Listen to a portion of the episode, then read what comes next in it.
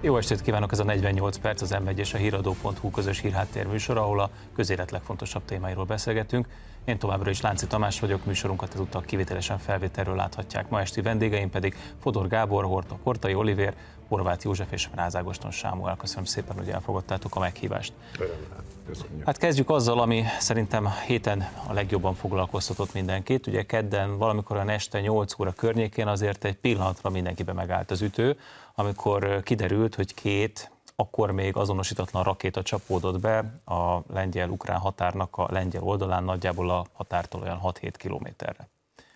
Ti mit éreztetek, amikor meghallottátok ezt a hírt?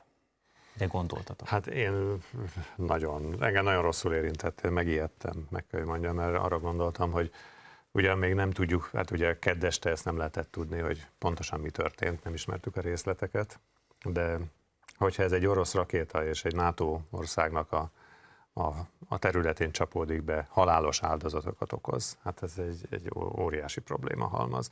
Aztán persze, hogy folyamatosan jöttek a hírek, és most már nyilván tisztában látunk, az ember nyugodtabb, én is nyugodtabb vagyok e tekintetben, hogy remélhetőleg nem fog ettől még eszkalálódni ez a konfliktus, de mutatja az egész helyzetnek az abszurditását, tehát a, a, a teljes lehetetlenségét, és az, hogy hová vezet tényleg ez a konfliktus. Uzsi, hogyha kiderült volna, hogy ezek történetesen orosz rakéták, akár eltévedt, akár célzott lövés, az automatikusan kiváltotta volna szerinted a NATO-nak az ötös cikkeit, tehát védelmi, jogos védelmi helyzetet idézett volna elő? Az a kérdés, hogy a nagy testvér mit szeretett volna. Tehát azért látjuk azt, hogy eh, alapvetően eh, itt még mindig az Egyesült Államok az, aki, hogy úgy mondjam, osztja alapokat. Pont ahogy e, itt az előbb hallottuk Fodor Gáborta is, hogy most nyugodtabbak vagyunk, pontosan azért, mert az Amerikai Egyesült Államok volt az, aki gyakorlatilag 12 órán belül és azóta is a legpontosabb információkat adja.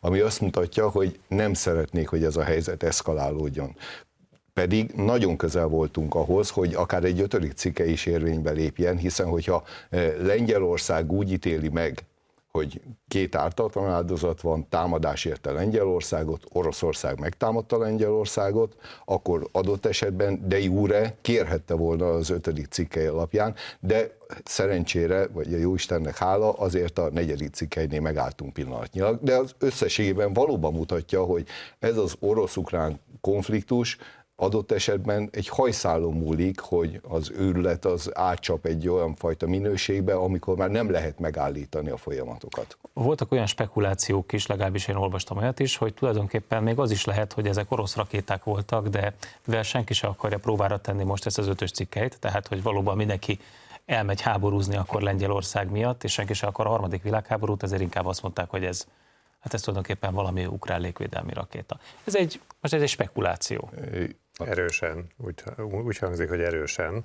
Azért én azért nem mennék ilyen messzire, tehát azért nyilván az egész hét ezzel lesz teli, és azt hiszem, hogy a hétvégére tisztában látunk de én azt gondolom, hogy azért az eddigi napvilágot látott információk alapján azért lehet abban bízni, hogy ezt elég precízen be tudják lőni. Hát nem, ugye tudjuk azt, hogy van egy olyan NATO felvétel, NATO gép, amely úgy tűnik, hogy precízen végig követte a, rakéta kilövésétől kezdve azt a pillanatot, hogy becsapódott. Tehát itt azért elég sokat tudnak ma már arról, hogy mi történt.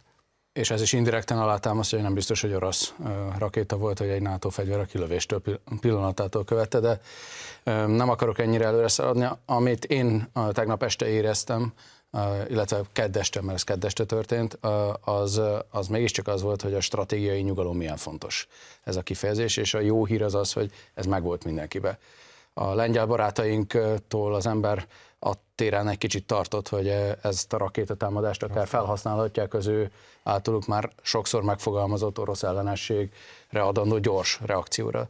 De mégis az, a lengyelekben is megvolt ez a stratégiai nyugalom, és az Egyesült Államok elnöke, aki e, azt hiszem, hogy sok mindent tett azért, hogy eszkalálódjon Ukrajnán belül ez a háború, és ne a béke irányába e, zajlanak az események, ő mégiscsak tegnap este bejelentkezett, és azt mondta, hogy a reppájája a rakétának az arra utal, hogy nem orosz fegyverről van szó, tehát a, a jó hír az az, hogy megvolt a stratégiai nyugalom, és hogy az Egyesült Államok nem akarta, hogy ez másképpen legyen.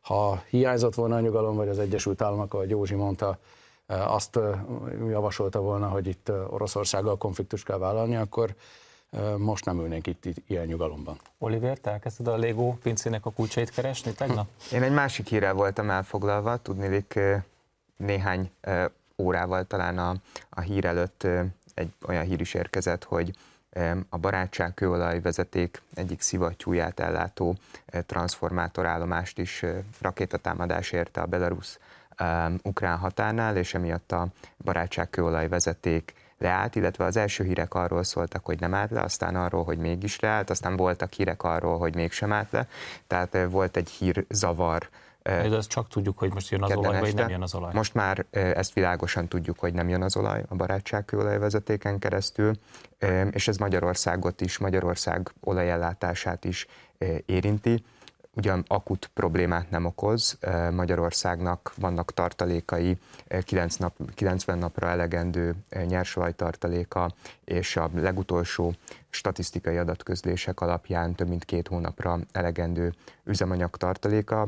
A molnak van arra vonatkozó forgatókönyve, hogy mi a teendő abban az esetben, hogyha a barátság kőolajvezeték esetleg hosszabb távra kiesne, de egyelőre úgy tűnik, hogy erre nem kerül sor, egy transformátorállomást kiavítani. Nem olyan nagy erőfeszítés, mint hogyha maga a vezeték sérült volna meg. Valóban, technikailag nem. De azért azt látjuk, hogy a, az ukránok nem feltétlenül érdekeltek ennek a vezetéknek a működésében, hiszen ebben azt látják, hogy tulajdonképpen a velük harcban álló vagy hadban álló Oroszország juttat elvileg ugye a szövetséges európai országokhoz, mármint Ukrajnával szövetséges európai országokhoz olajat ezen a csövön keresztül. Tehát ők tehát érdekeltek ők abban, ki fogják ezt javítani? Hát a másik oldalról viszont tranzitdíjat kapnak a csővezetéken keresztül érkező szállítmányok után. A hivatalos információk alapján úgy tűnik, hogy egyelőre minden érdekelt fél megteszi a tőle telhetőt annak érdekében, hogy minél előbb visszaállhasson a, a, a, a szállítás. Szerintem ilyen helyzetben, és ez kapcsolódik az előző témához is, óvatosan kell bánni a spekulációval, érdemes a hivatalos közlésekre, a tényekre eh, hagyatkozni. Még hat kukacoskodjak egy kicsit, amikor azt mondod, hogy két hónapra elegendő üzemanyag van, akkor azért üzemanyagon sok mindent értünk. Értünk dízelt is, meg benzint is. Mind, mind a kettő rendelkezésre áll? Így van, dízelből valamivel ö, több ö, tartalékunk van. A legutolsó adatok szerint ez 73 napra elegendő mindkét üzemanyagból. Ez mindenképpen jó hír. No, de nem mindenki úgy közelítette meg ezt a kérdést, ahogy mi itt az asztalnál, mert ha jól értem, akkor mindannyian imádkoztunk tegnap, hogy nehogy véletlenül itt a harmadik világháború kitörésének pillanatában legyünk, pontosan kedden. De ugyanakkor Zelenszky elnök úgy fogalmazott, hogy rakétát lőni a NATO területére, ez egy orosz támadás a kollektív biztonság ellen. Ez egy nagyon jelentős eszkaláció, cselekednünk kell. Én szerintem pont azt mutatja, hogy amit az előbb felvetettél, hogy egyáltalán nem elrugaszkodott dolog azt gondolni, hogy azért eh, vannak olyan körök, amelyek abban érdekeltek, hogy kiszélesítsék ezt a háborút. Tekintettel arról, hogy Ukrajna egy nagyon nehéz tél elé néz. Eh, egyrészt azért, mert eh, elektromos áramrendszere, az egész infrastruktúrája Ukrajnának könnyen lehet, hogy összeomlik, mielőtt a téli hideg beköszöntene. Másrésztől a fronton is megmerevettek a vonalak, és érkeznek ki a besorozott új orosz katonák. Tehát akár a téli hideg azt is elhozhatja, hogy keményebb katonai fellépésre kerül sor. Ebből kifolyólag az, hogy az ukránok mondjuk kilőttek egy volt szovjet érából származó S-300-as légvédelmi rakétát, és látjuk a híreikből, hogy ők nagyon sokat megsemmisítettek, ám de azért mégis most már 7 millió ember van áram nélkül a keddi támadásból kifolyólag. Ugyanakkor tegyük azt hozzá, hogy ha ezt az S-300-ost úgy lőtték ki, hogy utána ez orosz területre esik, akkor sajnos nem egy jó kiképzett állomány kezelte ezeket az eszközöket. Ugyanakkor az ukrán kommunikáció az első pillanattól, ahogy idézted, arról szólt, hogy itt micsoda szörnyűséget követtek el az oroszok, most már megtámadtak egy NATO tagországot, most már mindenki sorakozzon föl, és innentől kezdve szélesítsék ki ezt a háborús platformot, és ne a két országra szűküljön ez a probléma le. Tehát ebből a szempontból egy provokációnak, vagy egy sajnálatos hibának, egy katonai hibának, mint a kezelő személyzet elkövetett, látható, hogy az ukrán vezetés igyekszik ezt kihasználni és kommunikációs oldalról maga mellé állítani. És nem lehet, hogy bocsánat, szavadat ne feled, de nem lehet, hogy az ukránok attól félnek, hogy azért szépen lassan a nyugat, hát hogy is mondjam, kihátrál mögülük. Nem látványosan, nem megtagadva őket, hangoztatva nemes célokat, de hát mégiscsak ez egy borzasztóan költséges dolog ez az ukrajnai művelet, és szemmel láthatóan a franciák is, a németek is, sőt Amerikában is azért vannak hangok, hogy hát azért ezt így ebben a formában nem biztos, hogy kéne csinálni. Hát, volt egy CIA vezérkari főnök, aki úgy nyilatkozott, hogy itt tulajdonképpen ennek a konfliktusnak katonai megoldása nincsen. Nem felejtem szavamat, mert pont ezeket a gondolatokat akartam én is mondani. Egy-két érdekességet, hogy amikor ez a rakéta baleset történt, akkor éppen a CIA vezetője Kievben ült. Egy héttel korábban az amerikai nemzetbiztonsági tanács vezetője látogatott Kievbe, és eh, ahogy itt felidéztük Zelenszkinek a mozgását és Bidenának a mozgását, ellentétesen kommunikálták a helyzetet, tehát valami törés eh, van Ukrajna és az Egyesült Államok stratégiája között. Eh, talán bizony, ha a félidős választás úgy sikerül, ahogy sokan várták, akkor ez egy sokkal látványosabb ellépés lenne az ukrán katonai támogatás mellől. Ez nem következett be, hogy te mondod Tamás, szavakban ott van az Egyesült Államok Ukrajna mellett, de ha az ember a tényeket felsorakoztatja, akkor talán az a történet a leghitelesebb, hogy a, a háttérben dolgozó biztonságpolitikai szereplők, azok győzködik Ukrajnát egy stratégiaváltásról. Például az kiszivárgott, én csak a nyilvános hírekből tudok dolgozni, nem úgy, mint a kiváló szakemberek, de a nyilvános hírekből is kiszivárgott, hogy béke koncepció megfogalmazására kérte az Egyesült Államok Ukrajnát. Erre ugye Zelenszky mondott egy béke koncepciót, ami természetesen végrehajtatatlan, de jól látható, hogy nyomás alatt van az Egyesült Államok részéről, hogy egy kicsit másképpen viselkedjen. Tehát lehet, hogy én borzasztóan cinikus vagyok, de egy olyan ország, amelyik katonailag teljes mértékben az Egyesült Államokra van utalva, és pénzügyileg is a nyugatra, tehát milyen nyomást kell ráhelyezni? Hát egész egyszerűen hogyha nem kapja meg a havi appanázsát Ukrajna, abban a pillanatban összeomlik. Tehát, hogy milyen zsarolási potenciája van tulajdonképpen ebben a helyzetben az ukránoknak? Miért kell egyáltalán nyomást gyakorolni rájuk? Hát, az hanem... egyetlen fegyverük az a mikrofon, meg a Facebook, meg a Twitter, tehát az Egyesült Államok morális felsőbbrendűségében, ha De még esetleg... ezekről a kommunikációs eszközökről is és ott döntenek, ez igaz? Tehát, hogy... de, de, de, nézzétek, szóval azért van, van az ukránok kezében ilyen értelemben potenciál, ahogy te mondtad, hogy méghozzá az, hogy ugye ne felejtjük el, Oroszország megtámadott egy szuverén országot, tehát az orosz agresszió az úgy olyan elfogadhatatlan, mert ha elfogadnánk, az egész nemzetközi jogot kidobhatnánk az ablakon, mindenestől, szöröstől, böröstől, és ez egy lehetetlen világhelyzetet Mondjuk... eredményezne. Tehát emiatt az Egyesült Államok természetes, hogy ott áll, ott áll Ukrajna mellett, és bizonyos szempontból, hát mondjam, belekevere, vagy belegabajodott ebbe a háborúba, amit te mondtál Ágoston előtt, meg amire József is utalt, Számomra ezek pozitív jelek, tehát ezek azt mutatják, ezek jó hírek tulajdonképpen, mert azt mutatja, hogy egyre többen érdekeltek abban, meg ismerik fel, hogy ezt be kellene fejezni, ezt a háborús konfliktust. És én egyébként Ugye a József egy picit vitatkozva hadd mondjam azt, hogy, vagy máshová helyezve a hangsúlyt, hogy én nem tudok haragudni ezért Zelenszkire és az ukránokra, hogy ők ezt így fogják fel. Hát ők küzdenek a hazájukért, ez természetesen nyilván mindent próbálnak kihasználni. Egy adott pillanatban keddest, amikor még nem lehet tudni pontosan, hogy mi van ezzel a rakétával. Próbálnak, Persze próbálnak, próbálnak olyan helyzetet teremteni, hogy az oroszok lőtték ki a rakétát. A harmadik világháborúról beszélünk, nem arról, hogy valakinek a lábára készültek lépni. Tamás, de oké, te ezt most innen nézed, tudod? De ők meg, onnan, ők meg onnan nézik, hogy ott ülnek Kievbe, ahol rohannak, a, rohannak az óvóhelyre, mert éppen Tehát jönnek a rakéták, meg halnak tegnap meg a előtt 8 milliárddal lettünk ezen a földgolyón, 8 milliárddal lettünk, Igen. ebből 40 valahány milliós ország Ukrajna, tehát azért rendben van, tegyük mérlegre a dolgokat. Éppen, éppen háború zajlik, és éppen emberek halnak meg, ezt soha ne felejtjük el. Tehát most mi is, amikor beszélünk, értékeljük ezeket a dolgokat, azért a legfontosabb elem az, hogy ott minden nap, ebben a pillanatban is emberek halnak meg, emberi életek. Gábor, ezért érdekes, hogy miért nem a békéről beszél mondjuk akár az ukrán vezetés is, az igazságos békéről, és miért olyan koncepciókat fogalmaz meg, amelyek értelemszerűen végrehajthatatlanok. Minden. Én is egy, együtt érzek mindenkivel, aki ebbe a háborúba áldozatul esik, és az élettervét a világpolitika keresztül húzta. Tehát szerintem, aki nem érzi azt, hogy a háború borzalmas dolog, annak nincsen szíve. Mindenki. De ennek, ennek ellenére azért azt elvárhatjuk az ukrán vezetéstől, hogy a béke irányába tegyen lépéseket, és ne az eszkalációját. Ágosan mindenki a békéről beszél, ez egyelőre, egyelőre üres szöveg, azt tudjuk, de ma ezek a jelek, amelyekről előbb kezdtünk el beszélni, mutatják azt, hogy egyre inkább nem lesz üres szöveg. És tehát nem kezd lehet, tartalommal a... megtölni, megtelni szerintem ez.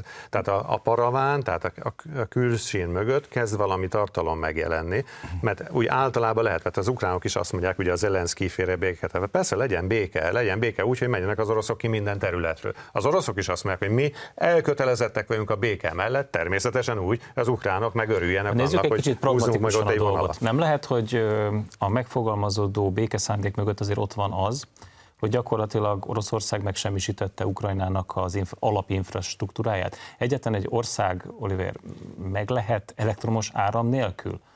Nagyon, nagyon sötét tél vár Ukrajnára. Napról napra nő azoknak a száma, akik nem jutnak áramellátáshoz, vízellátáshoz, távhőellátáshoz és, és egyelőre nem pontosan látható, hogy ez hogyan válik kezelhetővé ez a helyzet.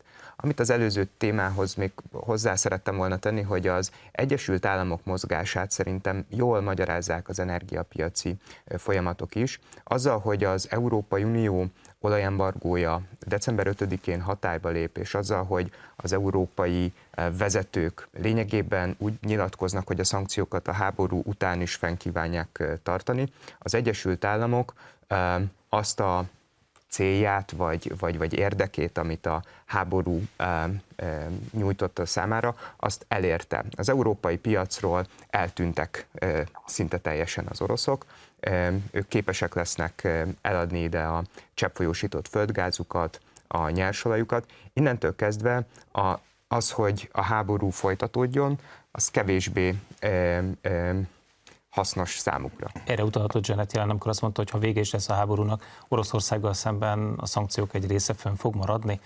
Én, én ezt így értelmezem, tehát az, az Egyesült Államok már elkezdett lépéseket tenni a béke irányába, de azt is nagyon világossá tette, hogy a szankciók ettől, a szankciókat ettől el kell választani. Bocsánat, de azért ne felejtsük azt sem el, hogy, hogy amit mondta, az tökéletesen igaz, hogy az Egyesült Államok úgy érzi, hogy most akkor kiszorította az európai piacra az oroszokat, és a saját eh, nyersanyagait tudja itt majd értékesíteni. Addig tudja értékesíteni, míg az Európai Unió fizetni tud érte. Tehát a, a béke iránti szándék az Egyesült Államok részéről abban is megmutatkozik, én úgy gondolom, hogy ők azért logarlécen kitolják azt, hogy meddig lehet feszíteni azt, hogy az Európai Unió mekkora csődbe menjen, mekkora eladósodásba menjen, van-e még fizetőképes kereslet négyszer olyan áron a kőolajra, a földgázra, és hosszú távon is tudja ezt valaki az Európai Unióban finanszírozni. És egy dologgal hagyd reflektáljuk arra, amit a Gábor mondott, minden igaz Ukrajna vonatkozásában, csak egyet ne felejtsünk el, mielőtt az oroszok megtámadták, volt egy Minszki megállapodás, ami arról szólt, hogy az orosz kisebbség kapjon védelmet, kapjon emberi jogi védelmet, mert azelőtt bizony pogromokat hajtottak végre az orosz kisebbséggel szemben. Ezt nem kapták meg. Tehát a képhez azért ez is hozzátartozik, hogy az emberi jogok védelme kapcsán Oroszország tárgyalóasztalnál kifejezte azt az igényét, hogy ott van több millió orosz állam vagy nemzetiségű orosz anyanyelvű ember, aki szeretett volna békében élni Ukrajnában. És ha ezzel párhuzamba állítom, hogy napjainkban a megtámadott Ukrajna azt érzi fontosnak, hogy a magyar kisebbséget frusztrálja, és egy szoborral kapcsolatban a dühét ott vezesse le, és a kisebbségekkel kapcsolatosan az Európai Unió odáig nem jut el, hogy ott vannak lengyelek, bolgárok, románok, magyarok, cigányok, az ő kisebbségi jogaikkal nem foglalkozik senki pillanatnyilag, csak a háborúval foglalkozik. Igen, igazad van ebben, ez kétségtelen, de ne felejtjük el, Minszki megállapodás, meg volt egy budapesti egyezmény. Szóval, ugye, és azt meg az oroszok semmilyen szinten nem tartották be, tehát egy sajnos ez egy komoly probléma. Az Ukrajnának is sok minden felróható ebben az ügyben, de van egy határvonal, a sok minden felróhatóság ellenére sem lehet megtámadni egy szuverén országot. Ebbe egyetértünk szerintem. Igen.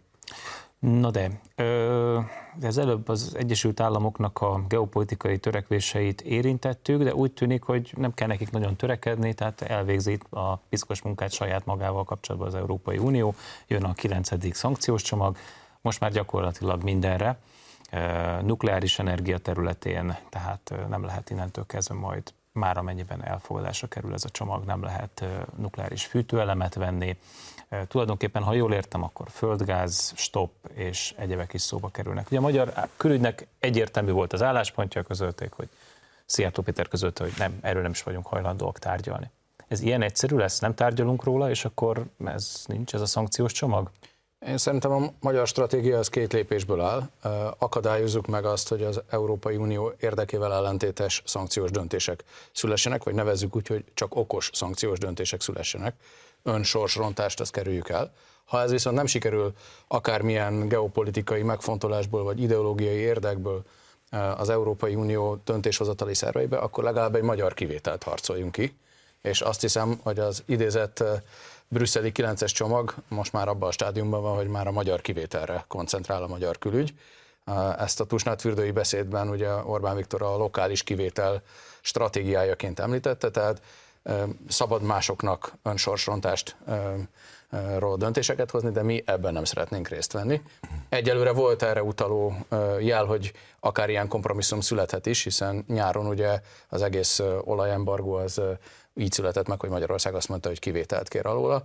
De nagyon kemény tárgyalások lesznek december 6-án Brüsszelben, amikor a magyar országnak járó fejlesztési forrásokról és a szankciós politika meghosszabbításáról, illetve kibővítéséről kell egy olyan döntést hozni, hogy Magyarország abban ne vegyen részt, a neki járó forrásokat viszont megkapja.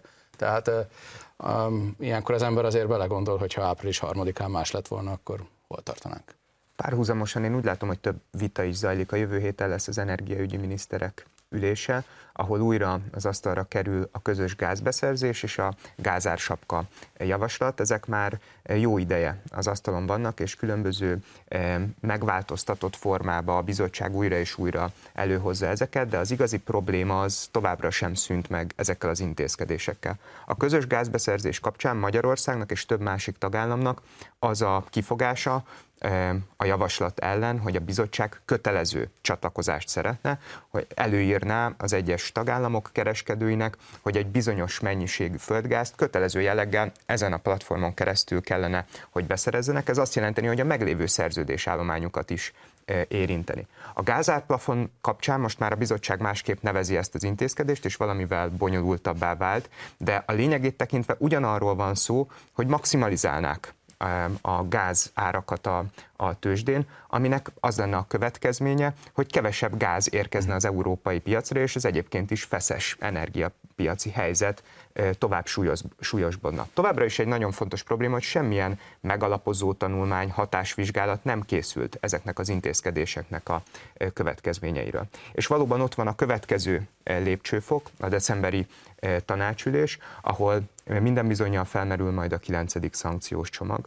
Ezzel kapcsolatban itthon a legtöbb szó a nukleáris energia pontról esik. Ez teljes nonsens Magyarország ellátásbiztonságát és más országokét is, például Franciaországét is közvetlenül érinteni az oroszok... Bocsánat, erre az amerikai nagykövet egy héten tartott beszédében azt mondta, hogy majd Amerikától vásárolunk nukleáris hasadóanyagot. Sajnos ez műszakilag nem ennyire egyszerű, de egyébként akkor felmerül a kérdés, hogy az Egyesült Államok miért nem terjesztette ki az embargóját tavasszal a nukleáris fűtőelemekre, Azért, mert ő maga is a, a fűtőelemek több mint 10%-át Oroszországtól vásárolja, és egy atomerőmű átállítása más típusú fűtőanyagra, hogyha egyáltalán lehetséges, akkor is eh, hosszú időbe és, és sok költségbe. Innen fogjuk folytatni a második részben, szavatokat ne feledjétek. Rövid szünet, utána a hírek után itt vagyunk, tartsanak velünk a második részben is.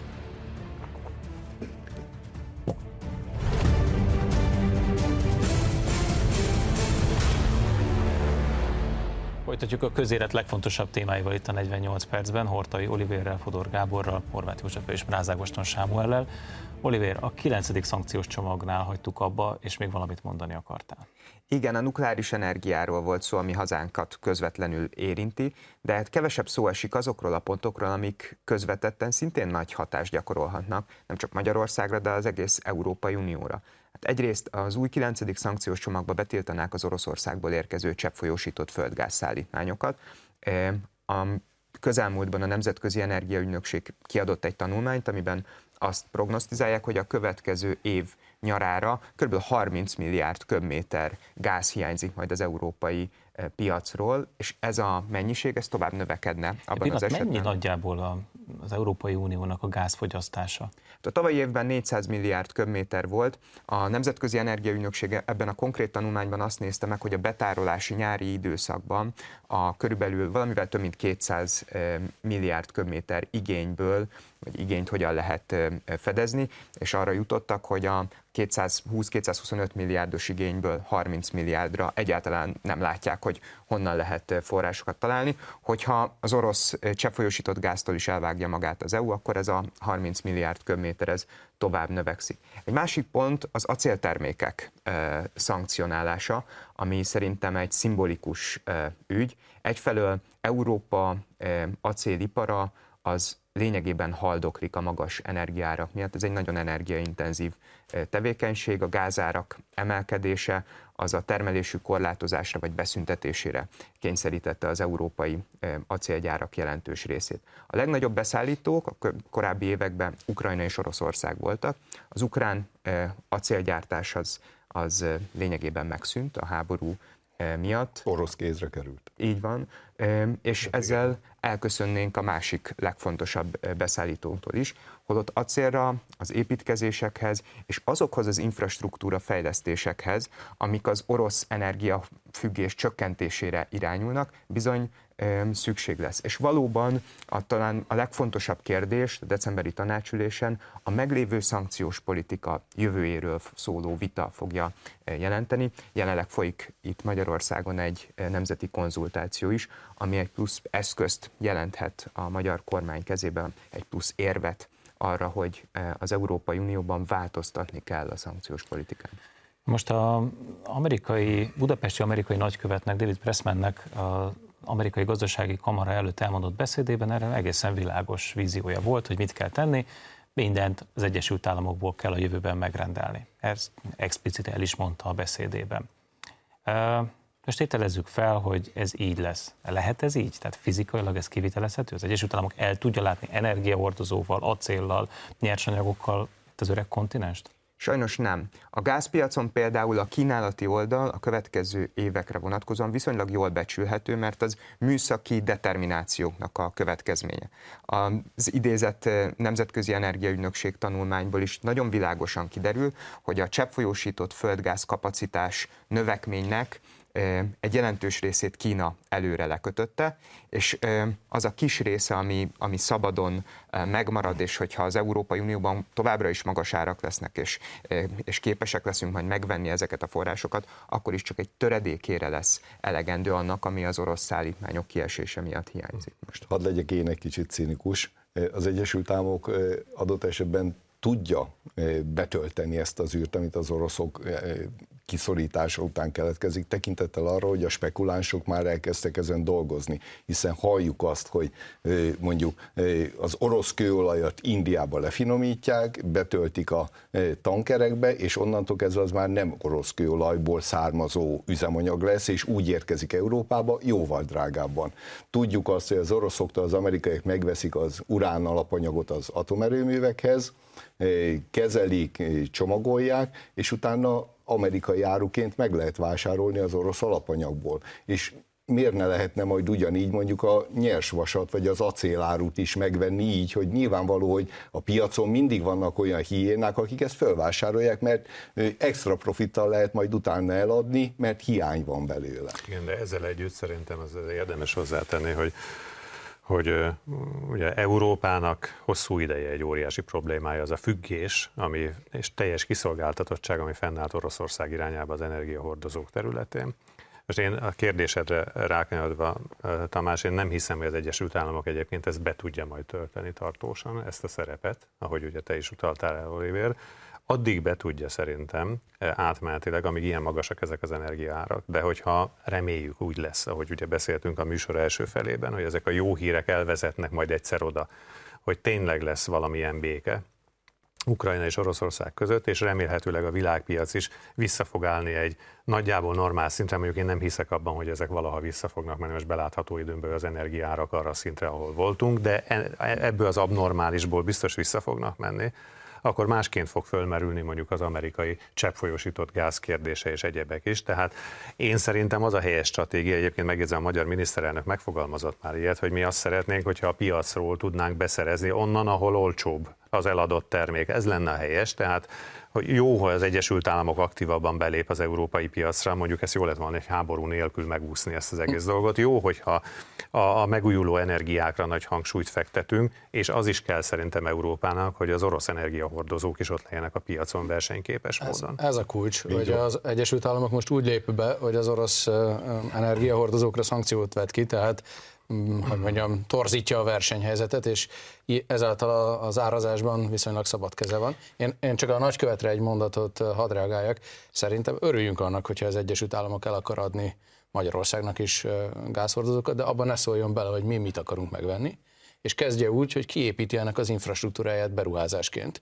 Mert túl azon, hogy nincsenek készletek, hiányzik a, mondjuk az LNG terminálok és a e, egyéb szállító infrastruktúra is, hogyha majd látjuk azt, hogy milliárdokat elkölt az Egyesült Államok a közép-európai energia infrastruktúrába beruházások által, akkor kezdjünk el gondolkodni azon, hogy, hogy akár ott is lehet jó megállapodásokat. Na most ugye te régi nagy kritikusa vagy az Egyesült Államoknak, ahogy ezt az Egyesült Államok nagykövetsége egyszer már észrevételezte egy kis videóban.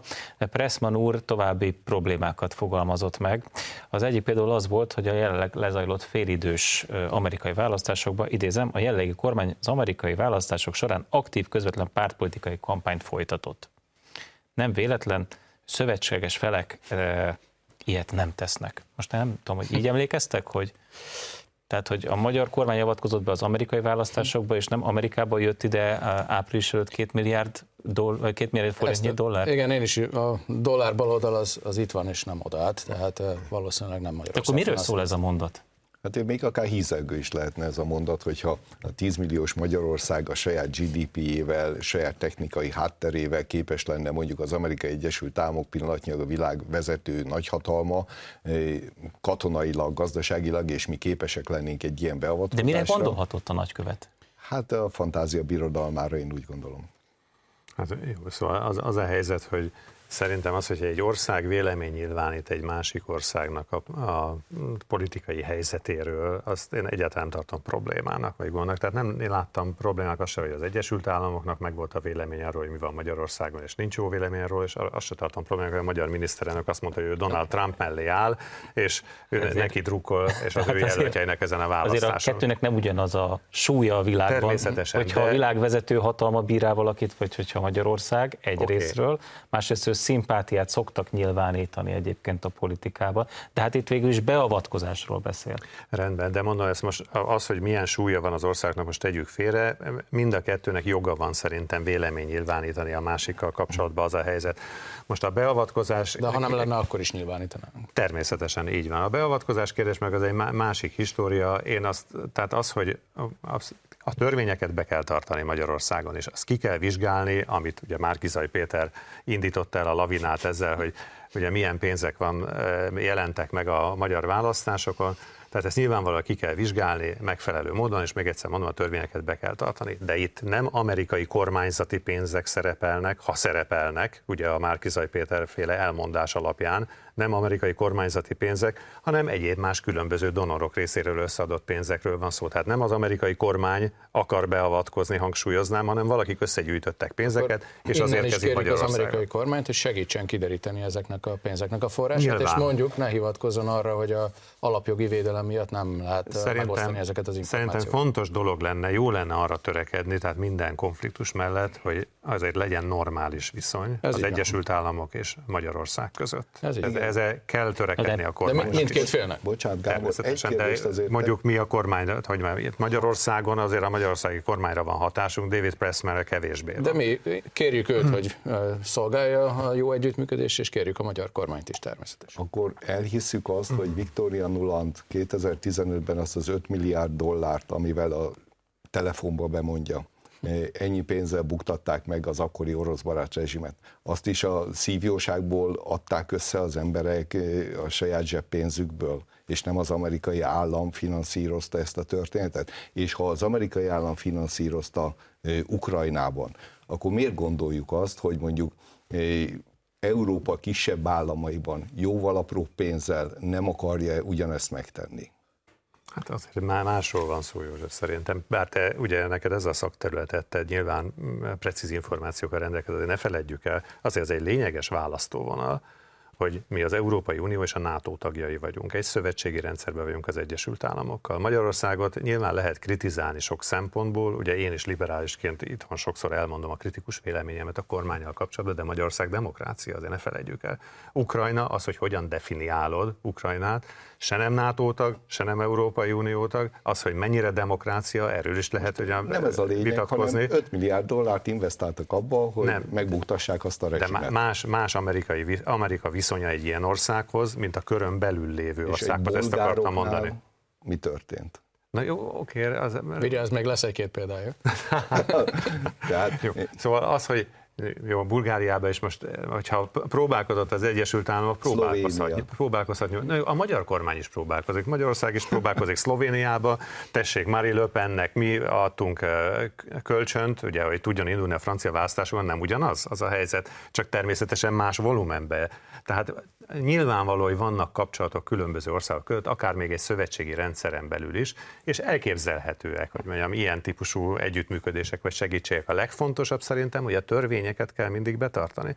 Tehát az, hogy most Magyarország segíti ki Marine Le Pen-t, hogyha ezt törvényesen és rendesen korrekten Mondjuk elég abszurd akkor... lett volna a francia elnök választáson nem indulhat Marine Le Pen, és a Franciaországban a bankok azt mondták, hogy nem szeretnének kölcsön adni neki, tehát itt én nem a magyar szerepvállalásnak a a támogató jellegét, hanem a, esetleg a demokrácia védelmét emelném ki, mert tényleg ez történt, hogy reális esély volt rá, hogy Marine Le Pen, aki 20% fölött végzett már az első fordulóban, az nem indul el a franciának. Na látod, hát a magyar demokráciának is egy fontos védelme volt, hogy az ellenzék is képes legyen kampányt csinálni Magyarországon. Hát Magyarországon is az ellenzék is nagyon komoly kampányban most tényleg az iróniát félretéve, az egy elég nagy probléma, ugye erről már beszéltünk egy másik műsorban, és a pártfinanszírozás kérdését azért felvetném, bár nyilván nem kell, hogy a műsor ebbe az irányba elkanyarodjon most, mert ez egy önálló téma, tehát megérne bőséges egy hosszas beszélgetés de az nincs rendben, hogy az ellenzéknek nincsenek forrásai Magyarországon. Tehát az egy, az egy óriási de, probléma, de, hogy olyan, olyan óriási különbség van a kormány oldal és az ellenzéki oldal között anyagi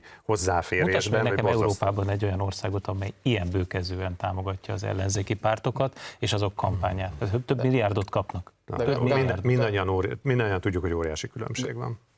Természetszerűen van a kormányzati pozíció révén minden országban, minden demokráciában, de Magyarországon van pártfinanszírozás, frakciófinanszírozás, kampányfinanszírozás, pártalapítványfinanszírozás, ami azért egy elég okay. nagy palettát tesz. Ágoston, te is tudod azt, hogy a magyarországi pártfinanszírozás, azt mindannyian tudjuk, hogy álszent dolog. Kezdetől fog a 30 éve az, mert egy millió forintból egy jelölt nem csinál kampányt Magyarországon, ezt mindannyian tudjuk ennél az asztalnál. De már régen voltak képviselő, már nem is egy millió forint. Igen, már rég nem ez most mindegy, vannak. ebből a szempontból. Csak a, szerintem, most... szerintem bőkező a magyar támogatási rendszer, ebből lehet, de kezd belterjessé válni a vita. Úgyhogy tovább lépnék, mert itt azért voltak fontosabb dolgok. A G20 csúcs találkozóra került sor, és egy Xi Jinping, tehát a kínai elnök és az amerikai elnök közötti találkozóra. Mit tudtunk meg, illetve mit nem tudtunk meg? Hát szerintem az már önmagába egy nagyon, már pozitív hírekről már beszéltünk a műsor előző részében, ez is egy pozitív hír, tehát az, hogy leül az amerikai elnök a kínai vezetővel, szerintem ez jó hír a világnak az a helyzet és örülök annak, hogy Emmanuel Macron is utána ugye leült Xi jinping tehát ez egy fontos dolog, hogy a kínai vezetővel több nyugati vezető hatalomnak a, a képviselője tárgyalni tudott a, a G20-as találkozón. Tehát ez idáig rendben van. Az, nem, aztán... érzed úgy, hogy, vagy nem érzitek úgy, hogy a szavak és a tettek elválnak? Tehát miközben volt egy, egy ilyen barátkozós találkozó most, ahol mindenki a békés megoldásnak a fontosságát hangoztatta. Ekközben az Egyesült Államok gőzerővel építi ki azokat a kapacitásokat, amelyel gyakorlatilag magát le tudja választani a kínai gazdaságról, és amely tulajdonképpen megveti az alapjait egy ugyanolyan embargós politikának, mint amit Oroszországgal szemben folytat. De szerintem És amit mondjuk Tajvan esetében látunk, azért mondjuk itt a nyáron, gondolok itt a Pelózi látogatásra, Hát azért az minden volt, csak nem barátság. Figyelj, nem baj szerintem, még ez annyit hozzátetek. Egyáltalán nem baj, hogy az Egyesült Államok ezen törekszik szerintem, hogy a Kínának való kiszolgáltatottság, az amerikai ipar kiszervezése Kínába, stb. stb. E, itt legyen egy korlát, vagy ez olyan szoruljon vissza. Egyáltalán nem baj, hogy bizony törekszik arra, hogy megvédje Tájvánt. Hát persze. Aztán szóval majd vehetünk meg én, csipeket tízszer. Én azt gondolom, hogy jó az, hogyha van egy a demokratikus Kína megvédendő, azt gondolom a kommunista Kínával szemben, ha úgy tetszik. Olivier, Tehát, van mit veszítenünk egy esetleges Kínával elnehezülő, vagy, vagy talán teljesen megszűnő kereskedelmi kapcsolatrendszer miatt?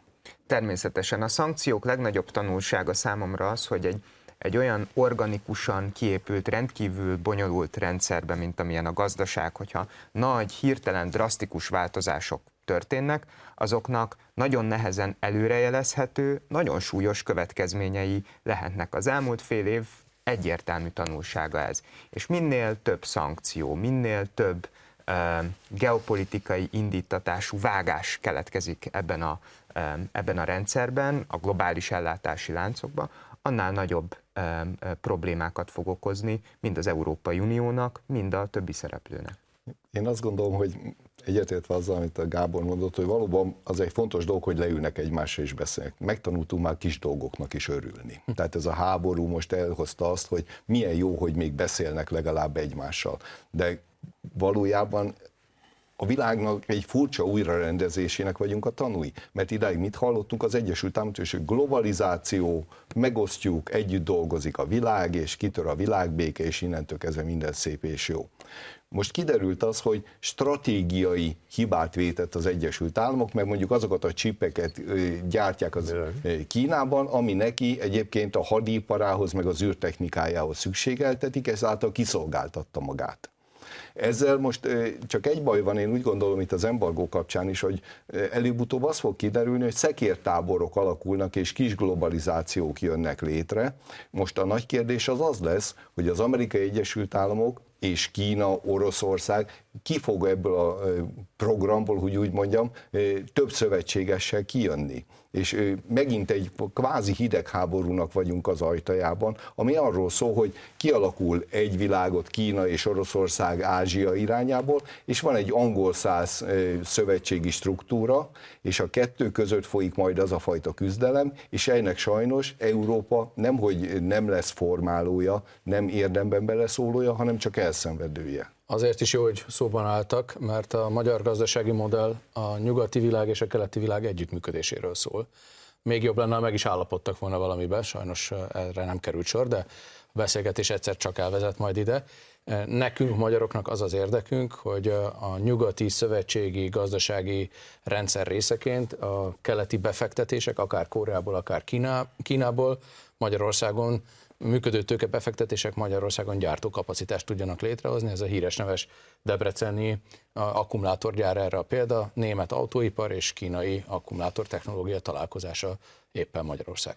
Igen, és a Tamás azért jó szerintem még ezt a kérdést felvetette még egy gondolat ehhez, mert ugye a műsor első felével beszéltünk arról, hogy azért egy milyen dráma és mindannyiunkat hogyan sokkolt az, ami kedden történt, ugye ebbe a rakétatámadás ügyében, és az ember, tényleg mindannyian azt gondolom, emberek vagyunk, és, és aggódunk azért, hogy itt van a szomszédunkban egy háború, és tessék, csapások érhetnek szomszédos országokat is de azon túlmenően, hogy ez szankciók területén, tehát gazdasági téren, az emberi életért való aggódásba, biztonságunk miatt való aggódás miatt ezen mindennapunknak sajnos a része lett, ezen túlmenően egy picit tovább nézve valójában az igazi törésvonal az pontosan Kína és az Egyesült Államok között húzódik meg. Tehát a, a jövő problémája, vagy úgy tetszik már persze ez a jelen problémája is, azok igazából itt, itt húzódnak meg, és én ezért örülök, hogy beszélt egymással ez a két vezető.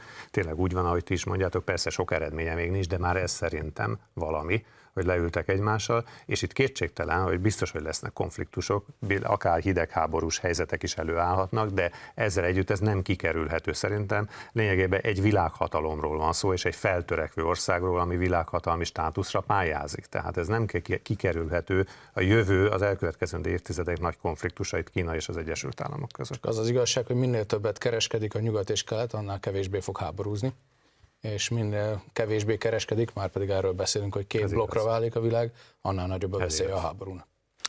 Ha már törés van a ez adott a félidős választás, még ebben a műsorban, mármint az Egyesült Államokban. E, még ebben a műsorban nem értékeltük, mivel nincs sok időnk, Ágoston pár mondatban össze tudnád foglalni, hogy mi történt, és Magyarország szempontjából mi a jelentősége, mi volt a jelentősége ennek a félidős választásnak, ahol ugye ilyen fele más eredmény született. Budapesten nem ez volt a várakozás, szerintem ezt ismerjük el. Ennek ellenére, ha az objektív mutatókat nézzük, akkor egy republikánus győzelem született a képviselőházba, ami Bidennek a hatalmát jelentősen korlátozza. Én szerintem az újra indulása az valószínűtlen, hiába beszél ennek az ellenkezőjéről. Két évig egy bizonytalan Egyesült Államokra számítok, és erről beszéltünk az adásban is, hogy retorika szintjén keveset változott, de mintha a háttérben egy újra pozícionálás lenne az Egyesült Államok részéről. Én ezt kívánom, hogy a békét és a világkereskedelmet szolgálja inkább az Egyesült Államok, és ne az ellenkezőjét. Liberálisok hogy látják? Hát nézd, én is azt gondolom, hogy ez jogosan az Ágoston kezdte, nem ez volt a várakozás itt Magyarországról se, és úgy látom a nemzetközi jobboldal részéről sem mindenki reménykedett abban, hogy átütő republikánus győzelem lesz. Ez nem így lett. Ugye a szenátusban megőrizték a többséget, a, legalábbis ugye a technikai többséget a, a dolgok jelenlegi állása szerint a demokraták. A képviselőházban valószínű, hogy lesz republikánus többség, de ez jóval szűkebb, mint amire lehetett számítani. Ergo én is arra számítok, hogy fordulat nem lesz az amerikai politikában, de a hangsúlyok óvatosan áttevődhetnek egy picit más területre. Arra reagáljatok meg röviden, hogy Trump viszont bejelentette, hogy ő maga részéről jelölteti magát a következő elnökválasztásra. Nem jól teszi szerintem. Nem jól teszi, mert láthatóan ez pont a, választás eredménye megmutatta az, hogy mennyire megosztó személyiség jelen pillanatban az Egyesült Államok, még a republikánus tábort is megosztja. De egy nagy csatázó ember az nem adhatta föl ez ilyen könnyen. Én szerintem nem automatikus, hogy ő lesz a republikánus elnök előtt, kemény küzdelem vár rá, nem esélytelen, de kemény küzdelem vár rá, és az lepett volna meg, ha bejelenti, hogy innentől golfozni fog csak. Én azt gondolom, hogy az Amerikai Egyesült Államok számára jót tenne, hogyha újra egy eh, fiatalosabb imást tudna felmutatni, és egy olyan elnököt tudna kitermelni, akár a republikánusok, akár a demokraták, amely újra azt az eh, üzenetet küldeni, hogy az Egyesült Államok még egy tenniképes, harcolni képes, fiatalos erő, és nem egy eh, olyan gerontokrácia, mint a volt Szovjetunió. Azt, azt tudod, hogy Trump fiatalosnak érzi magát? nem szóltak még neki. 78 éves Igen. lesz 2024-ben. Igen. Hát azért minden tiszteletem az övé, de azért ez egy kemény meló. Oliver? A félidei választáshoz van egy gondolatom, hogy mivel megosztottá vált az amerikai adminisztráció, ezért felmerülhet az a kockázat, hogy nehezebben állapodnak meg belpolitikai kérdésekben, és ezért a figyelmük a kül- külpolitikai törekvések irányába mozdul, és kérdezted, hogy Magyarország szempontjából eh, mi lesz ennek a jelentősége. Reméljük, hogy, hogy ez a külpolitikai figyelem, vagy ez a növekvő figyelem, ez nem jelent eh, további feszültségeket. Köszönöm szépen, hogy itt voltatok. Ennyi fért bele a 48 percbe. Köszönöm az önök figyelmét is. Egy hét múlva találkozunk az m és a híradó.hu-n. Addig is, ahogy mondani szoktam, tartsák szárazon a puskaport.